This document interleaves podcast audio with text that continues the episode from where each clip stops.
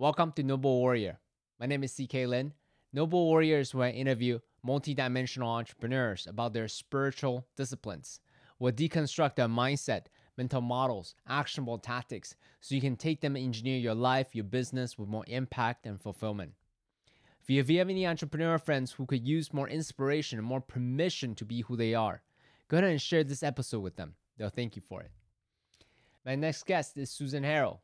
She's a renowned media coach at P R Secrets dot com. She's the author of the best-selling book, Sell Yourself Without Selling Your Soul. She's media-trained thousands of C E Os, celebrities, chefs, startups, speakers for Oprah, CBS's sixty minutes, The Today Show, Good Morning America, et cetera. We talked about how she coached introvert C E Os who resist going on shows, how she coaches her clients to remain calm and composed during even the toughest questions on T V. The three questions that she asks herself whenever she's unsure whether she should speak her mind. Her methodology to fine-tune her clients' target audience and messaging. How to connect with the audience, whether they're on Zoom or live in the studio. How to adjust your talk on the fly to meet what the audience needs. We talked about her spiritual practices right before she get on any shows. Please enjoy my conversation with renowned media coach, Susan Harrell. Welcome, Susan Harrell. Great to meet you all. Thank you so much for being here, Susan. It's my pleasure. I'm so thrilled. I want to jump right into it. In your bio, you had to share about the time that you almost got I knew you were gonna sold into slavery. Uh, I mean, I can't, like, that's just such an opener. Please yeah. share with us how you went from that experience to Aikido black belt to where you are. So just paint us a little bit of a, a hero's journey there. Yeah. So, you know, I think that whenever we have these kind of, whenever we travel, we have these amazing experiences, right, that sort of take us out and mark us for the future. That's what's so beautiful about travel and talking about those kinds of things. So, you know, that was an experience where I don't know if you wanted me to actually go into it to say what happened, or should I just like go, I think maybe go right into Aikido? Um, whatever you like, whatever you like. Yeah, I think I'd like to jump into Aikido because to me, that was, um, that was a really transformative experience right here in, you know, in California.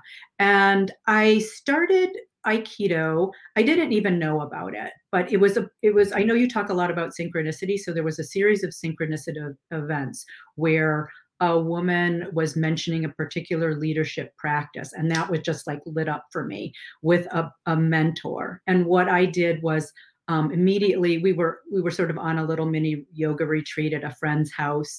And as soon as I got home, I looked up that person. It was um, Richard Strozzi Heckler, who has um, a leadership practice, which is all physically based. There's no PowerPoint. It's all movement, and it's based in Aikido.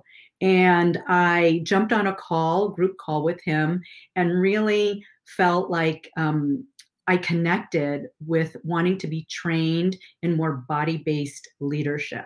I didn't know it was about Aikido. And so um, I listened to that, and then I um, I asked to interview him for the Huffington Post, but I had never written for the Huffington Post. And I just said, I want to write a piece on you at the Huffington Post, figure it, think I'll figure it out later, not knowing how hard it was. At that time, they weren't having general people just write. You had to go through a whole process and, and write. And I said, you know, I'm going to write an article on Huffington Post. Can I interview you? So I interviewed him. I love that. That's like chutzpah. Like just, yeah, I'm going to go for it. Right. Exactly. I thought I'll figure it out later. Yeah. That's kind of I, that's part of my future selfing too. It's like when I was tra- teaching at like the Learning Annex or teaching, I set the class and then figured out how to teach it later. So it's like this is what I'm going to teach, and then I and then I would. Um, you're you're a, a true entrepreneur. I love it. Yeah. So um, he invited me up to his dojo and said, "Well, why don't I show you some of these practices?" And then I went there, and and I. I had never asked anybody to be my mentor before, and I didn't even know what that meant.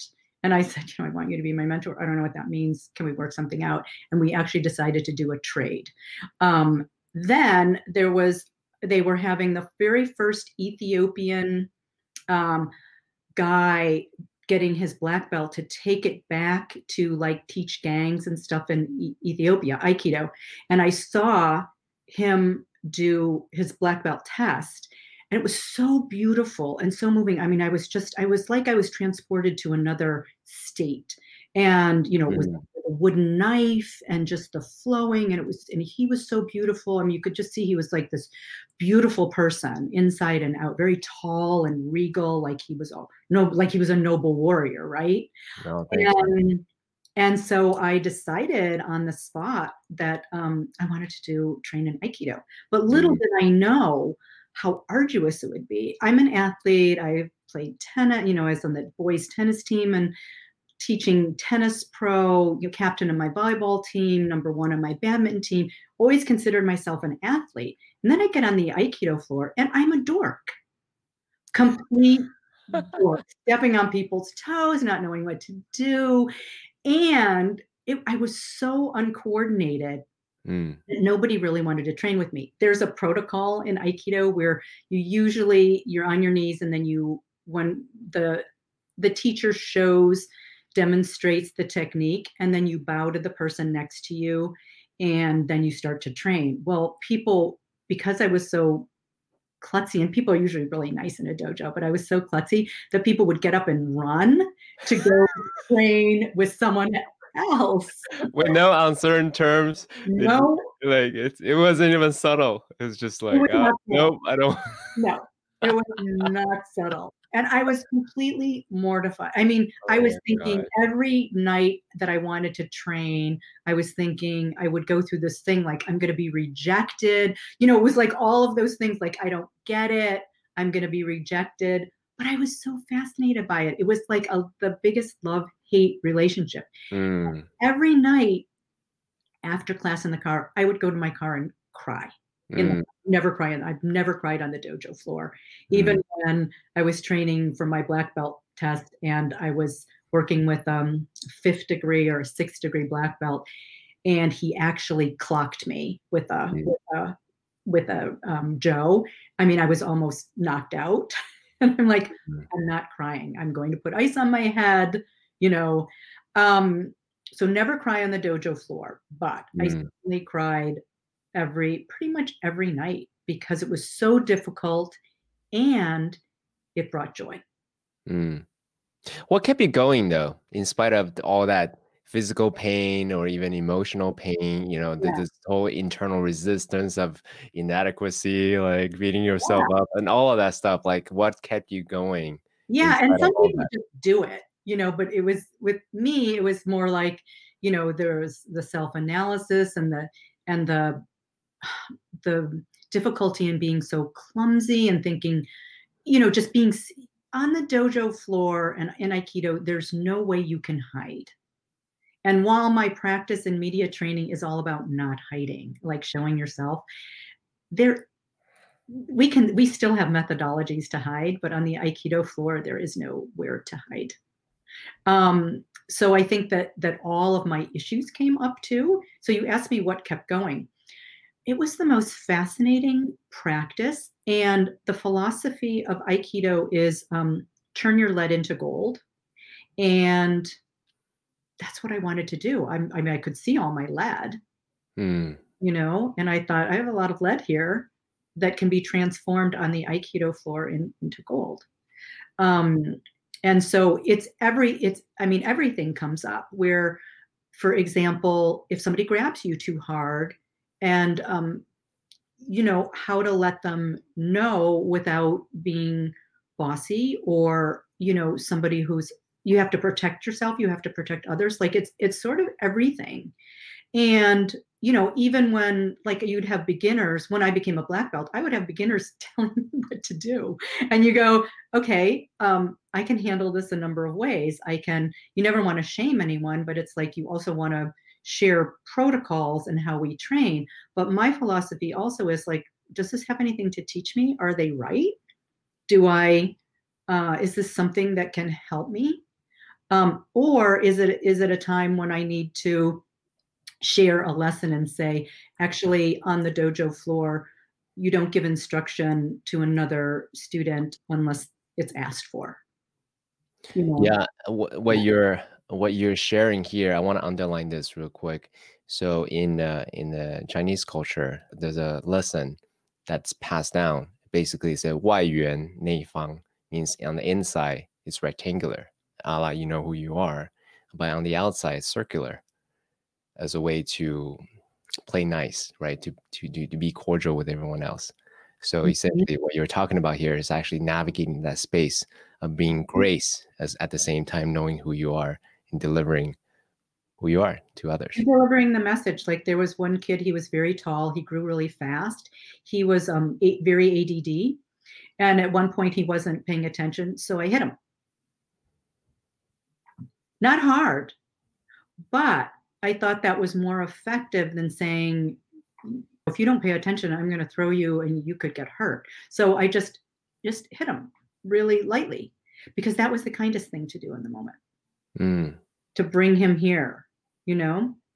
And for the rest of the lesson, um, he was there and paying attention, because it was dangerous to him if he didn't.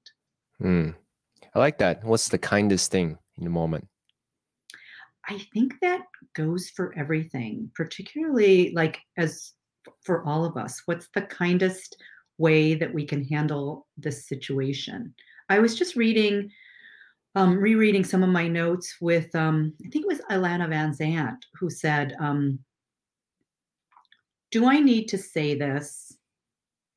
Do I need to say this now? Am I the right person to say it? And I thought those were really interesting questions in terms of verbal, especially for women in verbal self-defense too.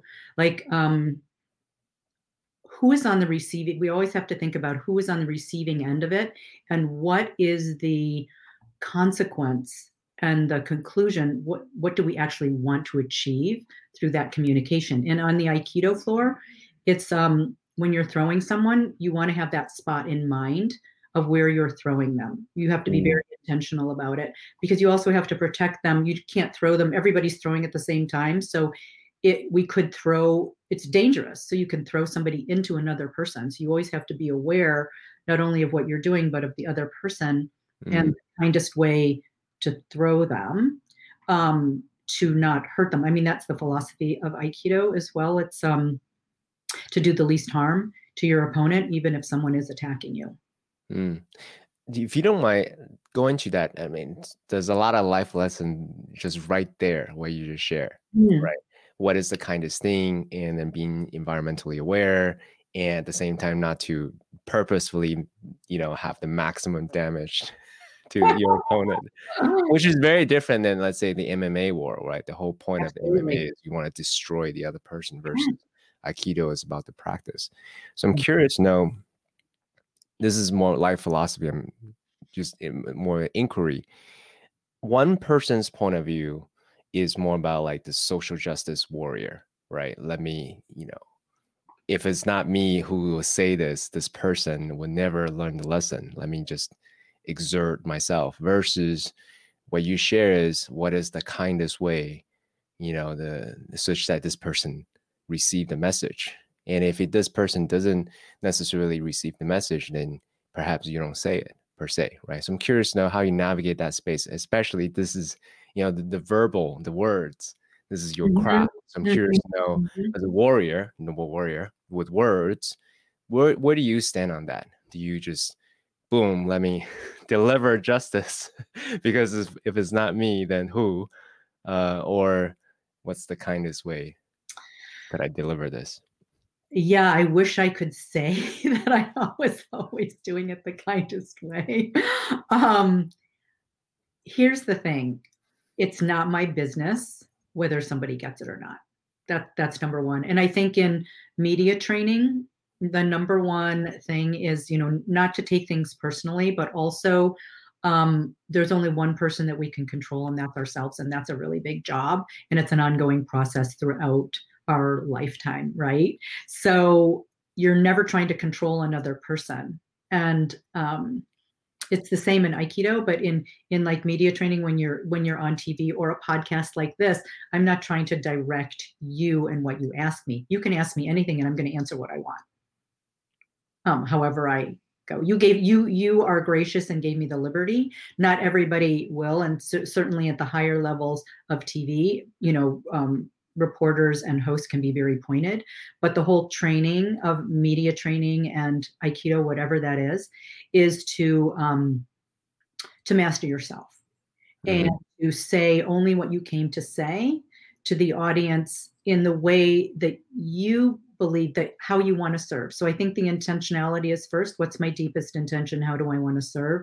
And mm-hmm. then words come from that. And in in my media training practice, I ask that question first. What's your deepest intention? How do you want to serve? What's your big vision? And then number two, what do you want for yourself personally, professionally, physically, financially, spiritually, emotionally? Um, and then the last question, and, and what I'm asking you there, because media can give you the whole world. It can give you connections to people. It can give you financial success. It can give you, you know, emotional happiness, whatever it is that you're looking for. But we want to be very clear about that. And then the third thing is, what do you want your audience to do? Like, what is the purpose of your, it's not to be famous. It's to grow your business or to Um, expand your horizons, or, you know, whatever, if you're on a book tour or you've got a te- new technology that you want to get into the world to help people, whatever that is. But like, what then do you want them to do? Are they visiting your brick and mortar store? Are they coming to your website and buying a program or a course? Or are you getting more speaking engagements? Whatever that is, we're very intentional about it. And then you, to let that go, and to only be, and this is Aikido media training, you know, in a, in a meet, podcast interview or whatever, to just let go of all of that and to prepare and plan and practice so you can be free to be spontaneous.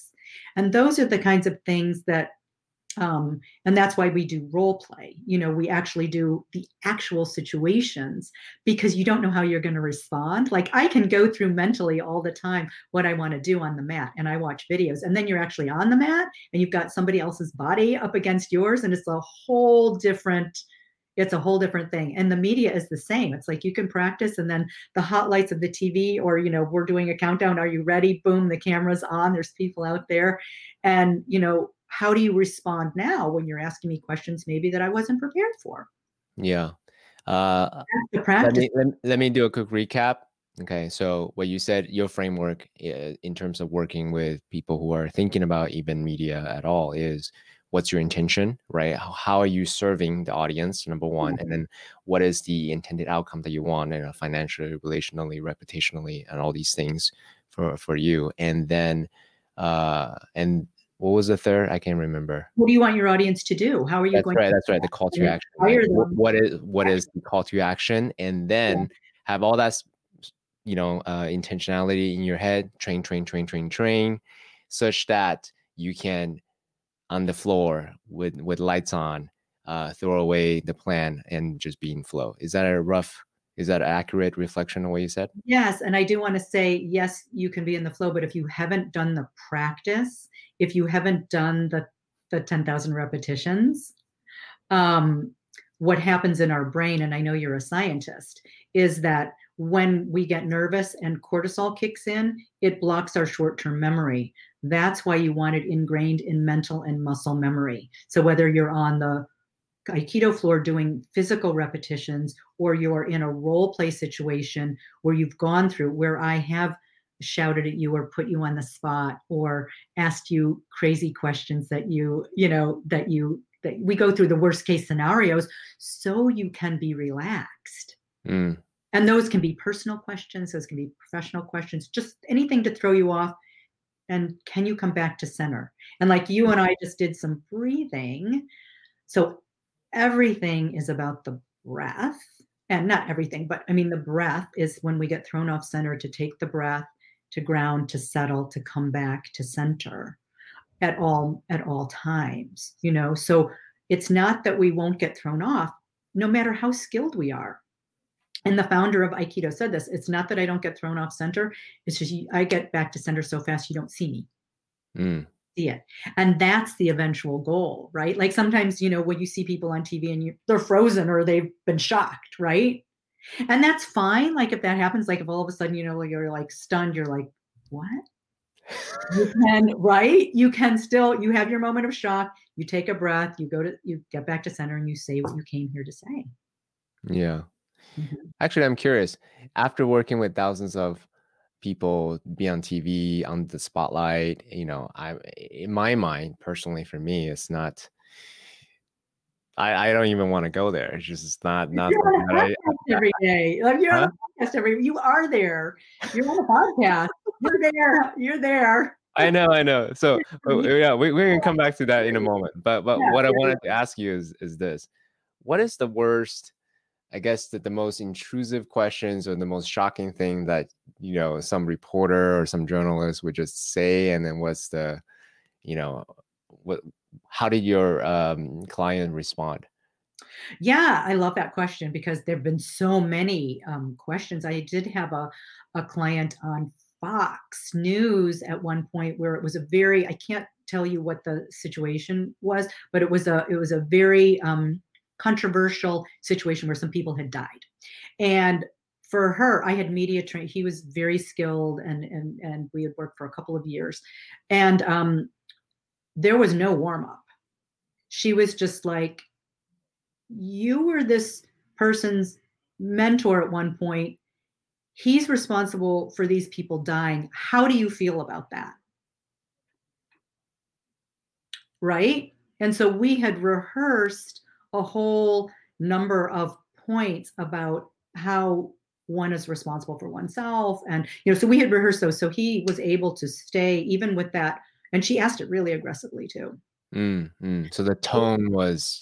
The tone was very aggressive. It yeah. jumped right in. You know, usually a host is going to warm you up, at least with the first question, you know, typically, even uncontroversial, they may not be as uh, sharp.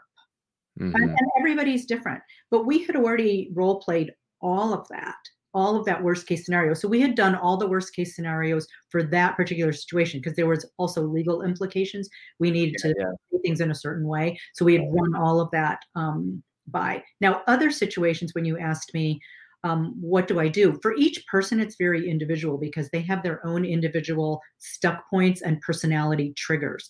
And that's what we want to locate. Like what trips you up? What throws you off? What kind of questions are mm-hmm. hard for you? So with each person, it's, um, it's, um, it's different, you yeah. know? And so it could be something really personal. And typically, um, men hosts will be more aggressive and pointed and maybe like a Bill O'Reilly. I've, you know, it trained people to be on Bill O'Reilly and sixty minutes. So those mm-hmm. are more um, pointed and energetically very cutting and direct.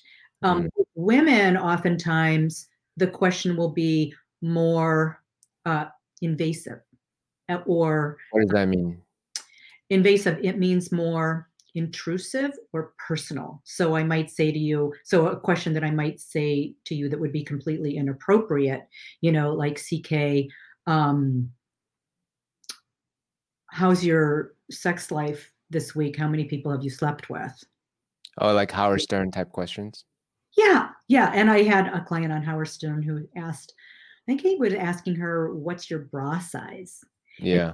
Talking about, so this is about transitioning, you know, so we, we talked about like, what's your bra size? And then I'm so happy you asked about that because I see the biggest questions that a woman has in breast cancer is how's my bra going to fit? And she was talking about like death and breast cancer. Yeah. It just transitioned right into it. It's like, yeah, that's a big concern for me and other women. And, you know, so again, this is an Aikido technique. You're not resisting it. You're not going like, I'm not going to tell you about my bra size.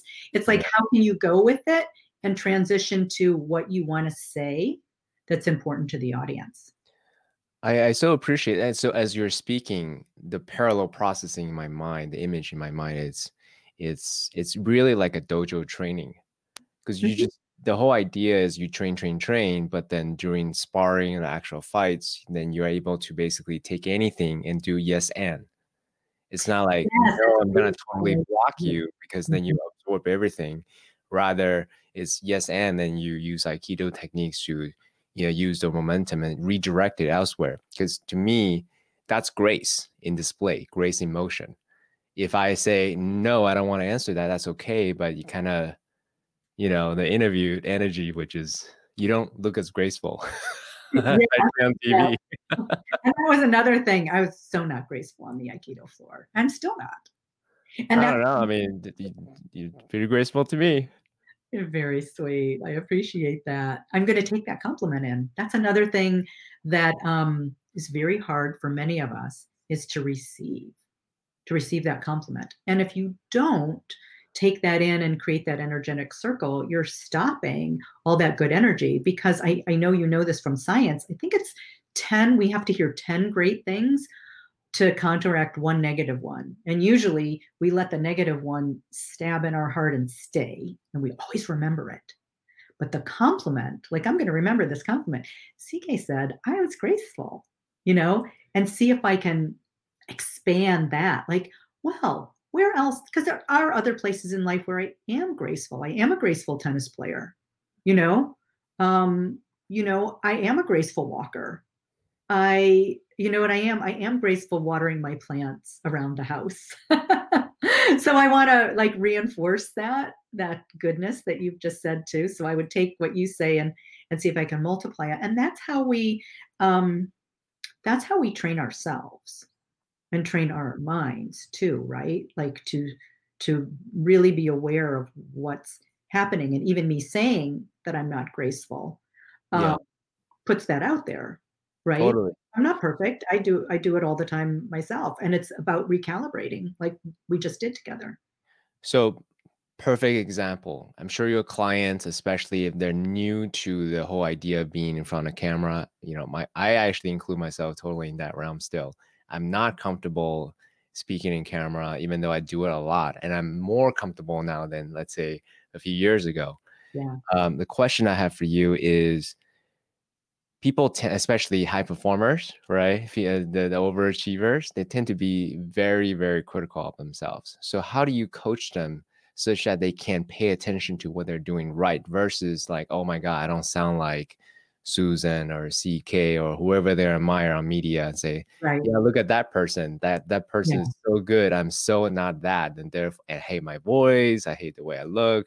I have this weird twitch or whatever. Like, how do you make sure, how do you, how do you, you know, gently guide them towards positive reinforcement rather than like, oh my God, this is not for me. I don't want to do this ever again. Yeah. Okay. So I have this, I had this client, um, very high performer. And um, she had never, she she had given like one talk at her uh, clinic. And we were, I was preparing her for fourteen forty. And, you know, we were talking and we were working in her, this was before COVID, working in her living room. I was showing her um, how to use her body, how to use the stage, how to interact with the audience. I mean, because she'd really never done this before. And this was after we had crafted this, the talk into twenty, twenty minutes, right? And she said to me when we were in her kitchen, oh my God, do you think I'm ever going to be any good at this? And I'm like, this is your talk number two. And I said, and you, this is fun. I mean, she was phenomenal. Of course, she was so gracious and, and gorgeous and fluent. And when she gave her talk at fourteen forty, she said, oh my God, I could see that I was like the only one who was media trained there. And, you know, and she, was it perfect? No, of course not. But would, you know, because she doesn't have the experience yet of even like knowing, but she was really energetically connected to the audience. Like you could see where they were connected with her, where they laughed, where she said things that were connective. And so when we watched that, I'm, I said, here's what you did. It's about pointing out, here's what you did right. And here's where you connected with the audience, and to start becoming aware of your own skills. So we always look at what did you do right first? So this is after I let people criticize themselves because they have to. They're like, that's why, you know, so usually. Oh, so you don't stop them. You just let them go. Them. I let okay. them. You have to get it out. It's like, and sometimes that comes first. It's like, I need to say like all the horrible things that I did. I'm like, God, fine, get it out.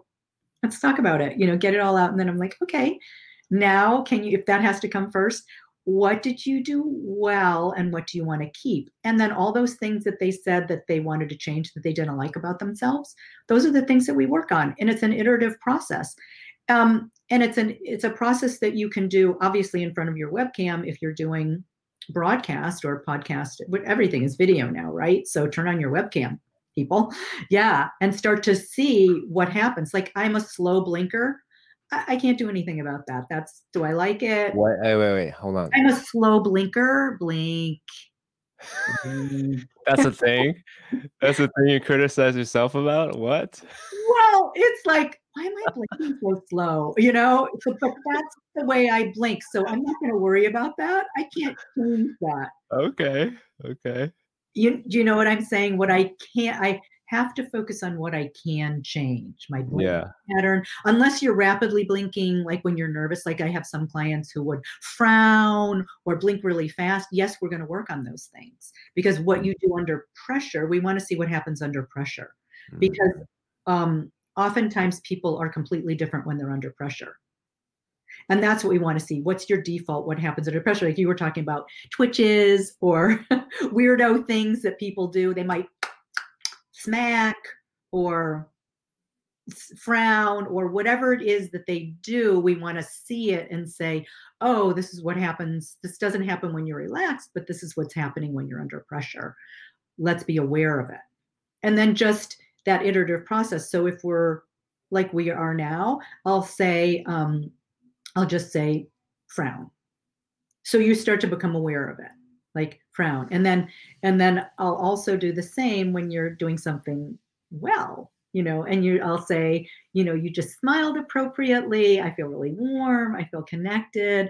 That's, you know, let's keep you smiling during that part of what you're talking about. Yeah. So I have a question. Okay.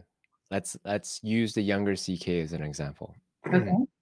I remember the days when I was fresh in Toastmasters, uh-huh. not even media, general, yeah. just general people, right? Just totally nervous. And people would say, hey, you're not smiling. You you look like a robot. So I would go like this. Because I just couldn't connect. Like, like so I knew it mechanically how to do it. Right. But subconsciously, I just didn't relate to that. So how do you help them? Yeah, in addition to the mechanics, feeling in the body, because right now you're a really natural smiler, right? Like you smile naturally. So we want to say, what makes you smile? Mm. You know, petting a dog. Like I love dogs. I love animals. It makes me super smile. So what can you get? I was working with the C E O of a um, national um, magazine, and he was a little wooden. He was very accomplished, a triathlete, and you know, super accomplished. Um, in many areas, and he was kind of wooden. And I was there with his marketing person, and he, in conversation before we were actually turning on the camera, he had been talking about his daughter, and I think it was the youngest daughter, but one of his daughters, like really, you know, he really um, was talking about her. And so I said, his favorite, um, yeah, his favorite. I got it. His favorite. I didn't want to say that, but it was his favorite daughter. Mm. Um, it was his favorite daughter. And I said, um, think about your daughter and what you just were, you know, the latest thing that you just did with her that you were so happy about. And then we turned on the camera. Mm. So he was in that natural state. And then the other thing is that you want your face, everything that you do say, are, and think to be in alignment, from your words to your website, to your facial expression, to your body language. So if I'm talking about something happy, I love petting dogs, I naturally smile. You smile too, because you were, you felt it from me. Mm-hmm. That's what happens. If I'm talking about um, the mob that stormed the Capitol, I'm not going to be smiling, because that's congruent with the information. So I think that if you're crafting a talk, you have places in it where you know that make you happy, and that smi- you smile so you can connect with the audience. So it's about connecting with yourself first, and then saying those things that you connect with the audience. So if you're seeing people in the audience smiling about you, you're also, you're connecting together with that experience. And science-wise, when we tell stories and we, we sync up, our brains sync together. So when we start to tell stories, you and I are already getting, we're already synced. That happens. So to already know that you're synced with people, I think is really helpful. You're not separate. You're not synced. And I remember one of my clients was Lee Glickstein, who created speaking circles. I don't know if you ever did a speaking circle. Oh, well, it's it's a speaking circle is where you don't prepare anything. You stand up and you speak. Mm. It's terrifying for most people, right? Because, oh, I'm not going to prepare anything. But you speak from your heart, but you also speak from spontaneity about anything in that moment. So it's enormously helpful for people to be, and and the, the people who are on the receiving end of it, you don't give any kind of approval or response. You just give that person complete acceptance. That's something that is so rare for us. So sometimes people just cry, mm. just feeling that. And you also have the opportunity not to say anything. And I've done this with groups, like stand for one minute. If you don't want to say anything, just stand.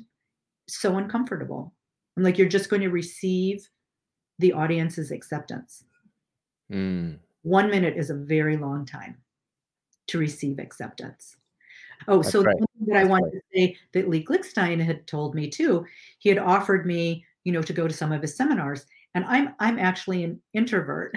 I don't like groups. You are? Yes, I okay. am. Great. I'm, we have more in common. Fantastic. You're an introvert? Oh, big time. I had no idea. Oh my God. You don't even know. So here we are, two introverts who are trained extroverts. We're trained on this, right? So it's not comfortable. I'm so nervous before, you know, before, I mean, I had to run to the bathroom, you know, right before. I always get really super nervous before any of these. Have I been doing this for like more than twenty years? Yes. I still get nervous. Yes. And to use that energy. But one, what I wanted to say about Lee Glickstein, to get back to that, is I wasn't going to take that seminar. It was like a three or four day seminar. And I thought, I'm terrified. And, and then I thought, my client is offering me his free training free um, in something that I'm really fascinated with. I, it would be um, not only ungracious, but again, it's stopping that energy of being gifted and given that I really had. I don't even want to use the word obligation, but I had, it was necessary for myself to accept that, to keep that. If if that's what I say I want and it comes to me and I say stop, then I'm not going to keep getting what I want, right? So I accepted. But one of the things that he said to me, even though I was so terrified, is that you, if you're terrified of speaking in front of an audience, you're thinking of yourself as separate. Mm. Yeah. Yeah. Uh-huh. How how many of us can think of it like we're taught, like, oh, we're we're all one and all of that. But in practice, it's not that easy. No. That's a practice too, to mm-hmm. say. And my one of my mentors, Asara Lovejoy, yesterday in our group call was saying, um, there's only one thing that she didn't say there was only one thing to be concerned with, but I think that this is the, if there's one thing, this is something that I practice every day, and it is um loving myself, loving others. Not easy at all. And I don't, don't pretend that this is an easy task. I love loving myself and loving others in loving others and it. loving others. And so, loving you know, others. um, um, what's his name? Charles Schultz said, um, I love humanity. It's people I can't stand, in the Peanuts commercial, because we are people, we are all difficult, right? So we were practicing yesterday in our group. I'm so glad you said that, by the way. What's that? As I'm so glad you, you quoted uh, Peanuts quote, yeah, the Peanuts thing. Uh, just a quick, I don't want to digress you too much, but um, I'm an I N T J by Myers-Briggs. So my friend always remind me like, hey, you I N T J people, you love humanity, but you really lo- don't like individual humans. I'm like, yeah, there's some truth to that. There's some truth to that. There's some truth. It's not, we, we as people are not easy to love. I mean, that is just a fact. You know, I mean, especially if, you know, what's going on politically um, right now, how not to hate whoever is on the opposite of what, what we believe, right? That is a, we ha- we can all practice on that every single day, right? So um, what she was saying uh, is that um, I forgot the exact phrase, but it was like, um, can I only have love in my heart? Mm. If we come from that place, um, it circumvents what does someone think of me? Because we're loving someone else first. And again, that is a practice because somebody, you know, bumps my cart in the grocery line or tries to butt in front of me. I'm, I'm pissed. First reaction, I might be pissed. Like, who do you think you are? Blah, blah, blah. And then can I have a polite response? Oh, excuse me. You know, oh, excuse me. I'm not sure that you saw me online. Oh, I saw you. I thought I was first. You know, whatever that exchange might be, right? That comes in. The first reaction might be, who do you think you are? You know? Right. And to just notice that about yourself. So that's that's a practice that I do every day. Okay, that might be my first response. And then I sit, settle down and say, okay, what can be, take a breath. What's my second choice response? Can I respond to this in a different way? Um, that's loving or more loving. Like if you can't quite get to loving. Yeah. It could be a little more loving. Yeah. It, I mean, what you share is so true. Um, however, I'm curious to know how you introduce these type of practices to your clients, because they can't, they came to you for media training. That's what they want, right? Yeah. And ultimately, ultimately, in my mind, I'm I'm total agreement with you. How do you make sure that you step into a receptive, accepting audience, first cultivating your self-love? So therefore, you're not separate from your audience. Yeah, it's like a daily practice. Is it how do you right? How do you teach them? Okay, so here, what they need, not okay, here, uh, yeah. stuff. You know what I mean? Yeah. So this wasn't a client of mine, but this was a call for um, a potential client that just happened the other day. She's a Black woman in business in an all-white world. And she said, um, she said, I, um, she was very natural with me and her voice and everything. And I'm like, well, I'm not hearing what you're saying about being uncomfortable. And she said, oh, it's in front of like, when I'm in an, an audience and all, I'm in front of the white gaze. It's an all white gaze and I'm a Black woman and I get flustered. And I'm like, okay, I can totally understand. I can, I can totally understand that. I totally empathize that. And you're thinking about what are people thinking of you?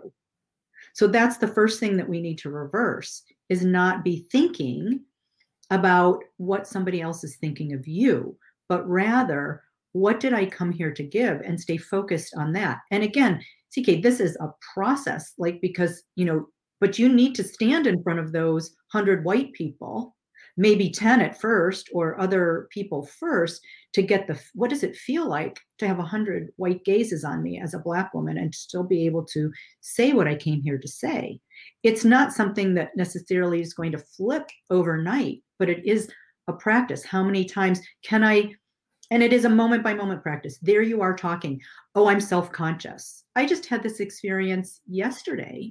I'm going to finish with her and then I'll tell you about my experience. But so if you're thinking, if you go in there and you say, I have these points that I want to cover that are really important, that I want to connect to my audience, and this is what I want to give. And then in the middle of it, you're thinking, oh my God, one hundred people are staring at me. And I wonder if my stockings are, you know, something in my boobs coming out of my, you know, whatever, whether it's physical or it's like they're hating me, they're not getting it. You take your breath. So it's all about breathing and then, you know, a practice. So with my clients, I train them, you know, okay, stop, breathe, ground. Think about your feet, you know, in the, you know, going deep, deep, deep into the earth. You know, recenter yourself. It just takes a second, but it is a practice. And then come back to your purpose. What are you here to speak about, to give, and get back on track? So mm. that is the practice. And I'm not going to pretend that it's easy, right? But that is the practice of doing that over and over and over again. Mm. That's very good practice. So just yesterday, I was giving um, a webinar. And I could tell right away it wasn't landing because I had created it for consumers and I was talking to P R professionals. And I just said in the middle of the thing. So I'm hold like, on, hold on. So topically, you intellectually knew that. How do you, what are they doing such that you receive, okay, whatever I'm saying, it's not landing? For them, you mean for the webinar that I just did? Yeah, yeah.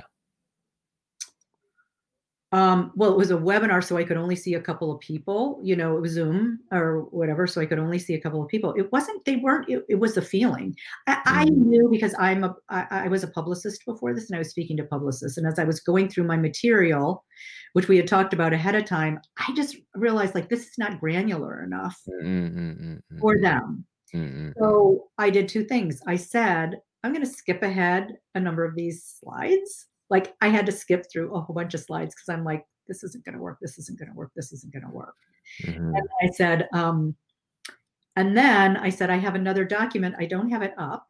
I'll need to, when you're asking questions, I'm going to pull it up that I think would be more appropriate for you. That mm-hmm. is more granular.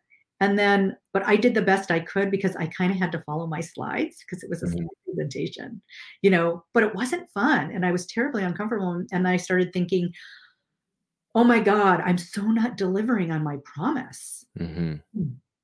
And I, I had that moment of like that sinking feeling and going like, and I'm embarrassing myself in front of my P R professionals, you know, and then I had to, and then there was somebody in the audience that I knew that was my peer. And I'm like, and now I'm shaming myself in front of her. Mm-hmm.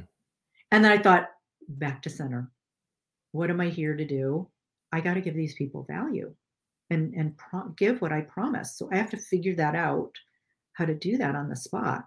And ha- I said, let's jump to Q and A. I'm like, here's what I have. I go, let me answer your questions because, you know, uh, you know, and then we went to Q and A and I got into my groove because it was like, I could spontaneously, you know, answer those questions and really be very specific in terms of helping them. But like, half an hour, not good. Yeah. So what I do in review is, you know, and then I wrote them a note, you know, the people who invited me saying like, oh God, you know, acknowledging it, like this is what happened. I'm really sorry. And I hope I redeemed on the second half. And they said, yeah, you did. I got the email back this morning. I was like, well, I th- thank you for using yourself as an example of what it's like to be in the dojo, right? Yeah. In, in, in real time, how you actually, you you lost control for a moment, but you're able to regain control, regain composure, regain sovereignty, and then really serve your highest good and deliver in a, although a different format, a different mechanism to serve the people that were on the webinar. Yeah. Yeah. I think what you share, for anyone listening who's even thinking about any kind of media exposure, um, this is this is live, right? Because I would assert what you just shared is is one of the nightmare scenarios that they never want to step into. I agree. I and I didn't think I was stepping into it. It was, it was horrifying. Absolutely. Yeah. yeah. And and by the way, it would have been way easier had I not had my slides too, because I was sort of married to the slides. Mm. And so, to me, I mean, it's very easy for me to be spontaneous. I actually prefer that to a structured talk. Yeah.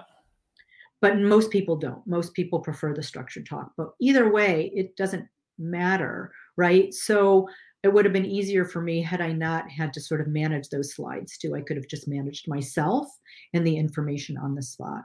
But it's also about asking what you want. Uh, what you want, and I do want to share one other thing that happened to me. It was with Marcia Weider, Weider, who's the mm-hmm. dream coach. Yeah. So I was, um, I went to one of her seminars. She had invited me as her guest, and I had wanted to meet one of my clients who was attending that seminar. So I, I, I wanted to meet Mar. I had had I met Marcia before? No, I hadn't met her before. We'd just been on the phone, and then when we were there, Marcia said to me, hey, do you want to come up and talk for fifteen minutes? And I said, sure. Shit. You know, that's what I said. What an opportunity. Sure. Oh, shit. Because, you know, there's hundreds of people. I don't have anything prepared. And I go running into the bathroom because I'm freaking out, you know, because I have so much to say. I don't even know where to begin. And my my friend, my client, who I already adored, came in. She's like, are you all right? I go, yes, you need to leave me alone. So I need to just like, I, need, I was just breathing. I was just like meditating on the toilet. That's what I'm doing. I'm meditating on the toilet going like, I need to focus. I need to. And then I thought, you know what? Um, I don't really want to stand up there and just talk for fifteen minutes. I love in conversation. And so I went out to Marcia and I said, can we do this in an interview format? Can you just we're both sitting on these stools on the stage. Can you just ask me anything we want? And, you know, I mean, you know, she's a great P R person. She knows what to ask. I said, just, or I said, you know, you can ask me this, this, and this, or anything you want. And that's what we did. Mm. So it's also about when you have those freak out moments, you don't have to do what the other person's asking you. You can make a suggestion and say, what about this? To something that you're comfortable with, because I'm completely comfortable with that format. Yeah. I was not comfortable trying to figure out, out of everything I know, how am I going to craft this into fifteen minutes? Yeah. Uh, it reminds me of how Richard Branson rarely gives a solo speech. He's always being interviewed by someone. Him. I hate, I, I, I just, it's not my thing. I don't like it. I'm bored with myself. And to give it over and over again, if I've given it three times, I'm like, oh, brother. You know, I'm just, it's just, I'm, I like to do things differently every single time. And that's, that's not conducive to like paid speakers who give like the same speech every time. And I'm, it's just not my thing. It, if it's your thing, that's great. Yeah. You know, I have one client who's a, a speaker. I don't know how much she gets paid for now. It was twenty thousand dollars a talk at that time. And um, he gave that speech like three hundred forty-five days a year. Wow. The same one. Wow. three thousand dollars a pop. That's really interesting. Um, I guess we can go down that rabbit hole. It reminds me of a, a stand-up, stand-up comedian, how they just go on the road and just craft their talk. And once they have n- enough material, then they will monetize it by selling it to Netflix, by doing a Netflix special. Which I love. I love those Netflix. Yeah, I, I do as well. I'm a huge fan of stand-up uh, comedy uh, in, just in general. But I wonder if there's a way to have similar model for speakers. But that's probably not for a conversation here. I'm curious uh, if you have any thoughts there at all. I do. I think there's two types of speakers. I really think that there's um, the type of speaker that's my client that has it everything perfectly timed. Jerry Seinfeld does this too. I heard you reference him in one of your other podcasts. Oh, nice. Thank you. Seinfeld crafts everything down to the second. So he has honed his craft in front of the audience and knows exactly when they're going to laugh and where to pause. So there's a science and a beauty in that, you know, to have something down so much where you can predict people's behavior.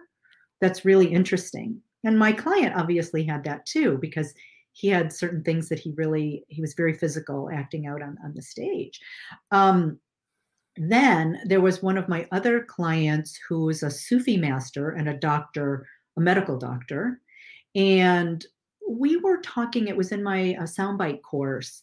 And he kept asking me over and over, you know, Susan, what am I going to say exactly in my talk? You know, that his, and his university was in danger of becoming unfunded. And so mm. he needed money now. So he, I said, you are a Sufi master. Mm. And you know how to read energy and you know how to read people. So yes, you craft your talk and then read the audience. So this is the other way. You know, craft your talk and know when to divert from your talk based on what's going on with the audience and how you can read the audience. If you're not a reader of the audience, then that's not for you. Give your time, talk, and and see where people respond and be scientific about it. So for him, he spoke and he said, Susan, there was a moment where I just needed to shift everything I meant to talk about. And I started talking about something different. And at the end of my talk, a person came up and wrote a check for me, handed it to me for one hundred thousand dollars. Mm. So I could keep my university. And the, then a second person came up and wrote me a second check for another one hundred thousand dollars. Wow. Yes. Beautiful. Thank it's you for sharing that. It's beautiful because both ways work. You know, there's not one right way for you.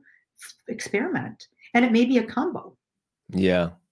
Uh, so on this podcast, we uh, use the yin yang sign to illustrate the point that we're making a lot.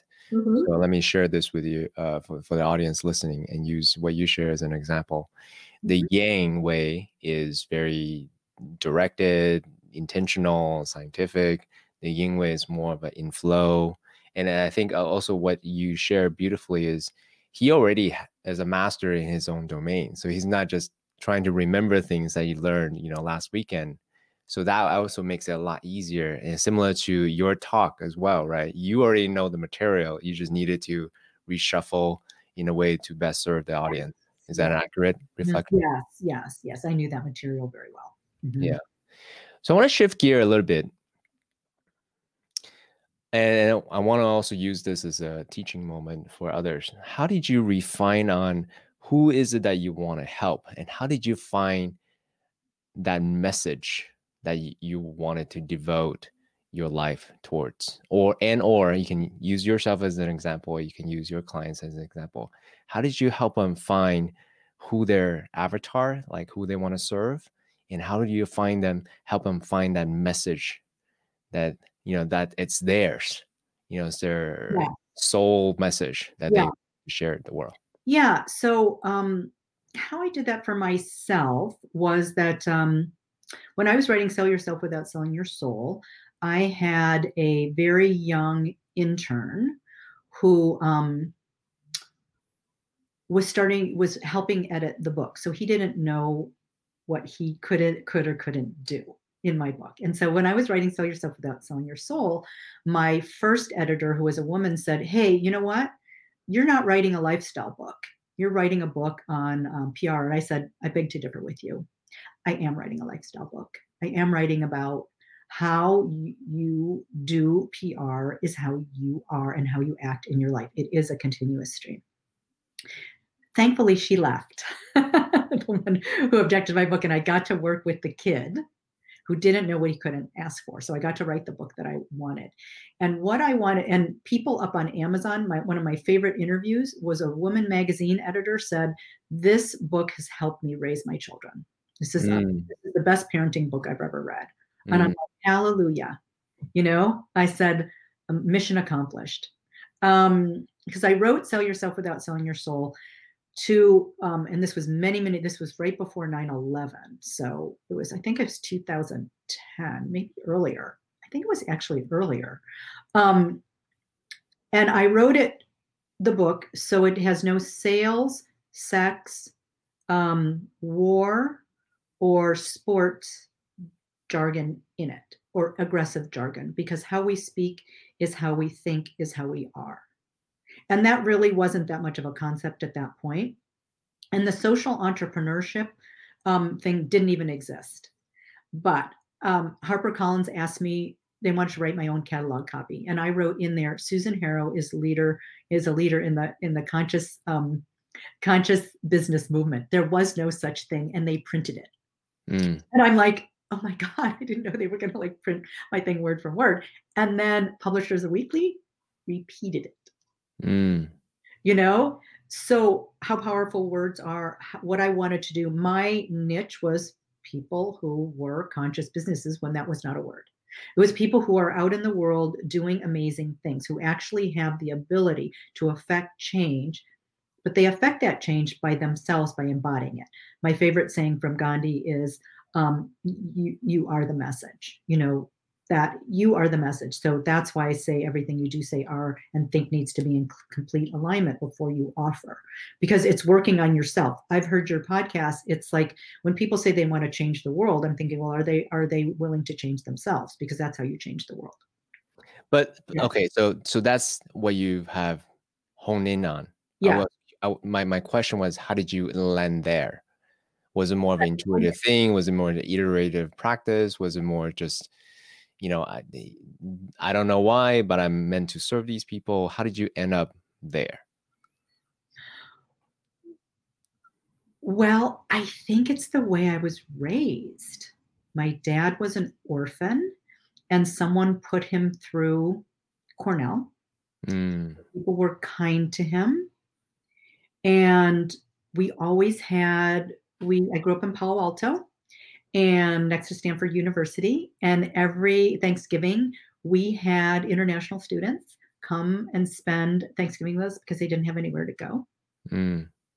Um, I was one of those international students. You were, we would have had you over to our house. Yeah, yeah, yeah, yeah. Yeah, and just enjoyed, you know, family time with strangers. Mm-hmm. We had this huge table in the house. Steve Jobs bought the house next door to us. We had this table, which actually sat, I mean, it was, you could seat thirty people, and mm. we had thirty people at the table. So it was really fun. So I think it was just the my parents have always, um, we're all like that. My brother's a musician. My other brother is a is a has a business in Hawaii of um, security alarms, and he is a philanthropist. He goes to Nepal and the Philippines and rebuilds uh, devastation.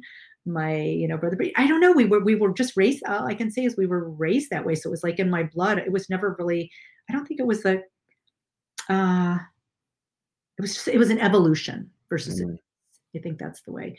And then I wanted to address, so how do I, the other second part of the question was about my clients. You asked me how. How, how you help them find, how do I find that. Yeah. Okay, it's very organic because um, media training is a lot like uh, improvisational jazz or impro- improvising. So it's not um, everyone. So I listen to the way that someone speaks naturally. I take them through a process of questioning. I listen to the way that they speak naturally, and then I start to pluck out the jewels and point them out. But what I know, and now neuroscience points this up, because when we're when someone is a jazz musician, when they go into the riff or the improvisation, it's a different part of the brain. It's not the conscious part of the brain. And maybe then we can lead into the one command from here, like doing that process together. Yeah, let's do it. Might be a perfect point. So um they're in a place of not thinking, and it's a different part of the brain, and it just goes. We all have that ability. And and I've noticed with everyone that I work with, when they're just relaxed and talking to me, their stories come out almost perfect. Mm. And so what we're just doing is like shaping the story. And yes, there are formats that are, that I show them that like, these are successful formats that other people have used. If your format fits into that naturally, I'm going to show you that process. Mm. Otherwise, I'm going to reverse engineer it for you, so you know how you've told a story successfully, naturally, so you can do it again. So the process starts to become um, more conscious, so you can repeat it, because you do need to be able to repeat it, because I want to work myself out of a job. If you know how to do this, and, and here's what happens. You may be on a media appearance or a podcast, and you get thrown a loop. You need to know how to create your own messages and sound bites on the spot. Mm-hmm. And if you have certain formats, you can sort of wrangle it in. You can wrangle it in. If you don't know anything and it's like wide open, that's much harder to pull things in if, rather than having formats, rather than, you know, you know a song structure and therefore you can, and you might know five of them and you can pull that out on the spot. Yeah, you're smiling about that. So you know about that. So neuroscience proves now that when we're relaxed and we drop down, that's when things just flow, right? And so essentially we want to get back to that flow state, and that's relaxation. That's not being self-conscious, not thinking about yourself. So that's the practice, is getting back to our naturalness. And one of my clients said to me, you know, I think it was in a class, she says, Susan, you're telling us to be ourselves, but we need to practice at it. And I said, yeah, actually you do. You do need to practice being yourself, because there's so much coming at us that throws us off ourself, you know, and that is coming back to our quote unquote best self in the moment, right? Not the, not the snappy self or the, you know, the, um, it's the polished self. The constructed self. Yeah, for sure. Yeah. Yeah. And to be, um, to be able to be relaxed enough to be in that state so things flow perfectly, which they will. Yeah. Does that make sense to you? Yeah, for sure. Um, did you want to do the one command before I ask my follow-up? Yeah. So one of the things where, okay, so everybody has issues, myself included, C K, we all have, we all have our, we're own. all perfectly imperfect human yeah, beings. We are. Yeah. So, um, Suzuki Roshi says, you're perfect as you are, and there's always room for improvement. Mm-hmm. So one of the things that happens with all of my clients is they have certain personality triggers, stuck points, patterns, programs, beliefs that are holding them back. Um, no matter what the level is, right? Like millionaires, sp- spiritually, you know, the, the Sufi master, we all, I mean, he's a Sufi master, you know, he was, you know, at the U N, he's negotiating peace treaties. We all have our issues. It doesn't matter how high a level you are, uh, uh, politically, spiritually, intellectually. Um, so I started getting trained in the One Command because I like love speed and I like to have things shift really quickly. And I wanted a way, just like that's why I did Aikido, so I could get things more embodied in media training. I wanted to be able to move my clients faster, forward faster, and so they could get what they wanted with media. Um, so I started training with Asara Lovejoy in the One Command, both uh, one-on-one and in a group to get certified. So the One Command has helped millionaires, billionaires, heads of state, and people, entrepreneurs like you and me, shift their patterns, programs, beliefs um, instantly on the spot. Sometimes it takes longer because there are layers and layers, but this is a process that is sort of the missing link to self-help, because it's not outside yourself, it's inside yourself. It's not manifestation, manifesting, which is outside. It's about you tapping into your greater self and the availability of what already is for you. So that's a quick explanation of it. And the results are that, you know, people go from ten million to one hundred million, or from one thousand to ten thousand, or talking about, you know, that. Or like when I was working with Asara, I'm allergic to gluten, and we we cleared that. Mm. Right? Like no naturopath, nobody had, they were like, we can clear you of everything, but not gluten. Wow. Working with that. Yeah. And I, I'm happy to share more examples of what I've done with my clients too, because I'm starting to work with my clients on this. It's, it's mm. new for me. So I'm not an expert in it yet, but I'm happy to share what I know. So the great thing that you need to know is that this is a, this is a very simple process that can shift your beliefs, patterns, programs in the moment. And then you watch what arises so you know what to work on next. Are there boots on the ground? Meaning, do you have to then do things physically, right? Like if you have a mindset and, you know, you've always had a poor relationship with your mother, is this just going to like shift that? Well, you know, that could take a few layers, right? Um, to be able to do that, but it's starting to be in that awareness. So I just wanted to be clear about that, that people go, you know, a million dollars isn't going to be plopped on your doorstep if you've only- Totally. It's, it's so to illustrate what you're articulating here, what Susan is saying is it will shift immediately the subjective reality, yes. But the objective reality is still going to take time. You're going to still have that circumstances, challenges, whatever, but you know, over time, giving this new shifted subjective reality, you may look at this challenge or problems newly and new solutions will come arise. Is that an accurate reflection? Yeah. And some things do happen instantly and some things happen a month, three months, a year later, right? Totally. So so there is no sort of space time. It is it is now. So yeah. I'll go through the steps and then I'll lead you through them. So you just listen to the steps first so you know where we're going, and then we'll go into them and you can, and then you you just do it with me. And C K, you and I can actually um, do this together, and I'll share with you how as soon as I tell the steps. So the first step is to ground. So what we'll do is we'll um, we'll put our feet on the floor. And if you're laying down, that's fine. It doesn't matter where you are. It's about rooting yourself in the earth. That's number one. Number two is to align in your heart. Um, number three is to um, go into theta. And we do that by just rolling our eyes up. Our eyes will be closed, but we roll them up to the, like where you're looking out your forehead or looking out the top of your head. That's mechanically going to put you into theta, which is a different state than we are normally, which is beta. And that's going to open your mind to, if you're calling like subjective reality, that is going to be opening your mind to what's the closest to the dream state. So you get out of your conscious thinking and into the possibility of all that is. And what this process does is it actually changes your neurology, your biology, and your D N A. So, um, so that can all happen simultaneously. So just by doing this process, you're already in a different state of mind. We phrase a command, which is, I think we're on number four or number five. We phrase a command to, and the word is, I don't know how. What that does is it automatically takes you out of your linear thinking, and it also takes away your objections about like how things can't happen. And so it puts us into an open frame of mind. And what one of my friends said that I think is so beautiful is he said, it kind of connects you to the mystery of what is. Um, because if you don't have something and you try to name it, which is manifestation, and I love Abraham Hicks and I love all of that stuff. So if that's working for you, that's great. I'm just explaining the difference. So when you try to name something that you've never had before and never had the experience of it, how do you know how to get it?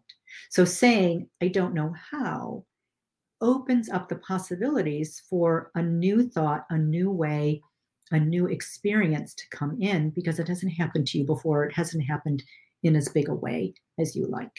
And then, then so I don't know how, and then I, then we say whatever that is that we don't know how to do, and that it's what we want. It's what we want to change, remove, or improve. That's what we're going to name first, and then we're going to shift that.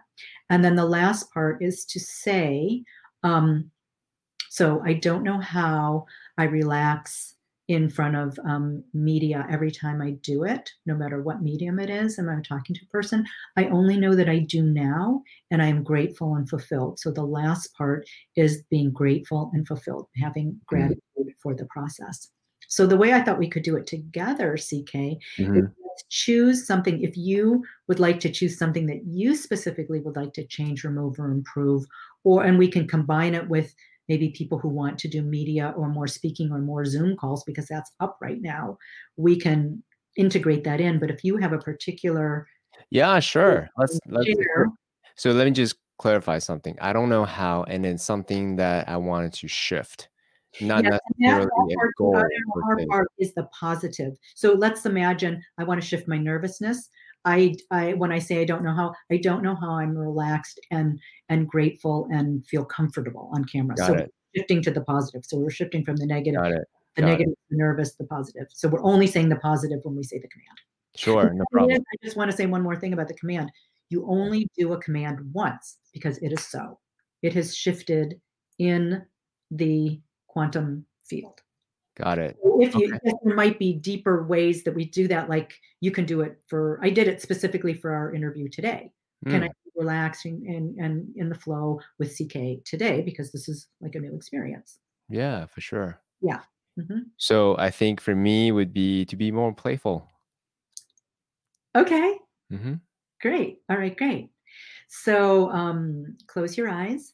And so, oh, so what I want to say is let's go back and forth. So I'll say a command, you say a command, I'll say a command, you say a command. So I'll start, and then you just jump in with whatever playful uh, response you want to say. Or if it's not playful, that's okay too. It doesn't matter.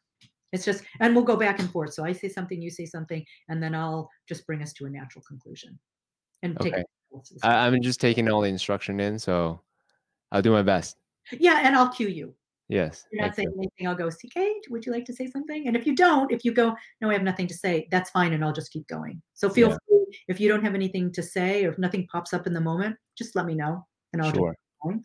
Yeah. So be, thank you for being brave and doing this, because C K's never done this with me before. No, no, this is new. Yeah. Well, I mean, this is what Noble Warrior is all about. You know, like you got, you got some new ways to hack consciousness. Let's do it. Yeah. Yeah. yeah. Mm-hmm. And what people have said about this that I really love, and we'll see how all of you feel. Um, yeah, that it feels really easy and good, and there's no resistance to it. Because my sweetie, who has done everything and is, you know, has been meditating forever, he said, "This is the only process I've never had any resistance to," which I mm. thought was interesting. Yeah, mm. well, see, but you have your own experience. Whatever you have is fine. Beautiful. Let's do it. So close your eyes. Mm-hmm. Um, you can rest your feet on the floor. If you're lying down, just lie down and relax and feel the bed or the couch or whatever. If you're in a chair, feel the back of it. You can um, rest your hands uh, either open or in a mudra, if you like, like this, or you can have your just palms open on your um, knees or on the sides of a chair, whatever's most comfortable for you. Take a deep breath in. Let it out. Deep breath in through your nose. You can let it out through your nose or your mouth. Feel your feet on the floor or wherever you are. And imagine that your feet are roots going deep, deep, deep into the earth. You can also imagine that they're jewels, that they're rubies or diamonds or gems or crystals that go deep, deep, deep into the earth. So they're going deep, deep, deep, all the way to the center of the earth. And we're connecting with our ancestors, with all of the experience that they've had before us that can help us. You're connecting with the magna, with earth, with all of the creatures that are in that ground. And at the same time, imagine a beautiful beam of light coming down through the top of your head, through the crown of your head, all the way through your body, all the way through your solar plexus, all the way deep, deep, deep into the earth. So you're connected with both the heavens and the earth and all that is possible. Then begin to draw that energy, that deep, supportive earth energy, up through your feet, through your calves, through your knees, through your thighs, up to your solar plexus, up to your heart. And when you reach your heart, we're just going to align with your intention. For C K, it's to be more playful. For you, if it's to be more relaxed on video, on Zoom, to connect with people deeply, to have a wonderful experience, to begin to have more love in your heart, to see the good in people, to feel comfortable within your own skin, to have the experience of having a good and relaxed and flow experience, whatever that is for you. Align that in your heart. And then take a deep breath in and pull that energy from your heart all the way up through the your forehead and hold it. So hold right at the forehead your breath. Hold, hold, hold, and then let it out. Light before you, light behind you, light above you, light below you, light to the right of you, light to the left of you, light inside of you, light, light, light. You are a body of light. You are filled with light. Then gently roll your eyes up into your head as if you're looking into your forehead. This is what's going to take us into theta. And then put your conscious mind up through your head. Take a trip up through your forehead, up through your head, up through the ceiling, up, up, up. Past the stars, up, up, up, past the galaxies, up, up, up, past the Milky Way, up, up, up, past Saturn and Jupiter and all the planets, up, up, up, past all the galaxies and the universes and anything. And you're going to come to a velvety black a mist, and then you're going to pop up through that mist into the white luminosity of all that is. And this is where the pure potential is. You can do anything and be anything and feel anything. And your greatest self, you have access to that. And you have access to the powerful consciousness of all the beings and people and anything that came before, before us. I don't know how. I feel more playful and alive and exhilarated. I only know that I do now, and I am grateful and fulfilled. And then C K, you can add in something that you would like as well. With the same command, I don't know how. Uh, I don't know how, and then it's just a variation of being playful or anything that pops into your mind. Yeah, to be totally relaxed doing our podcast so uh, my guests can co-create beautiful content to inspire all of my listeners. Great. I don't know how. I inspire people with just who I am, with my words, with my playfulness, with my beingness. I only know that I connect to people deeply and they connect back to me. And that brings me joy and it brings me more of everything I want. I only know that it is so now, and I'm grateful and fulfilled. If you want to add in another, you can. And you can say, I don't know how, and then say a command that you wish. I don't know how to be totally present and just enjoy the moment with all of my guests to inspire everyone who is hungry for what we're co-creating, what we have collected over the years. Hmm. I don't know how I attract, and the people that need to hear my message, C K's message, come and find him and find me and find what they need. I only know that those people find us and find that wonderful exploration and feel enlivened by it and feel just as present and as relaxed as C K. I only know that I do now, and I'm grateful and fulfilled. I don't know how. I open my mind to new experiences, to the things that I want, the things that I that I don't yet have, that I may not even know, that are going to make me feel better and enrich my life. I only know that I do now, and I'm grateful and fulfilled. I don't know how. I am so comfortable doing media and getting my message out into the world that people really need to hear, to help more people, to connect with people, to give them what I came on this earth to give. I only know that I do now, and I'm grateful and fulfilled. I don't know how. I am more playful and more relaxed, and just really allow any experience to come in and follow that where it might lead me, that I get the right experiences for the things that I need for the next steps and wherever I want to go. I only know that I do now, and I'm grateful and fulfilled. I don't know how I can be exactly who I am, that I can be relaxed in who I am, and that people resonate and respond to that. I only know that I am now, and I'm grateful and fulfilled. I don't know how I can do Zoom and video and podcast and media and Facebook Live and Instagram and be myself and get my message out there and have the kind of clients and customers and sales that I want. I only know that I, I do now, and I'm grateful and fulfilled. I don't know how I can bring in the exact amount of money, and maybe actually three times more money that I need, Um, to help my family and help others and be able to give enough away to feel comfortable. I only know that I do now, and I'm grateful and fulfilled. I don't know how I can find exactly what I need to do on this earth at this time to be of maximum good in the world. I only know that I do now, and I'm grateful and fulfilled. And then take a breath and even expand more deeply into whatever that is, just that you feel the expansion of all the molecules of your body. And then we're going to unwind, unwind, unwind any doubts, any fears, anything that's holding us back.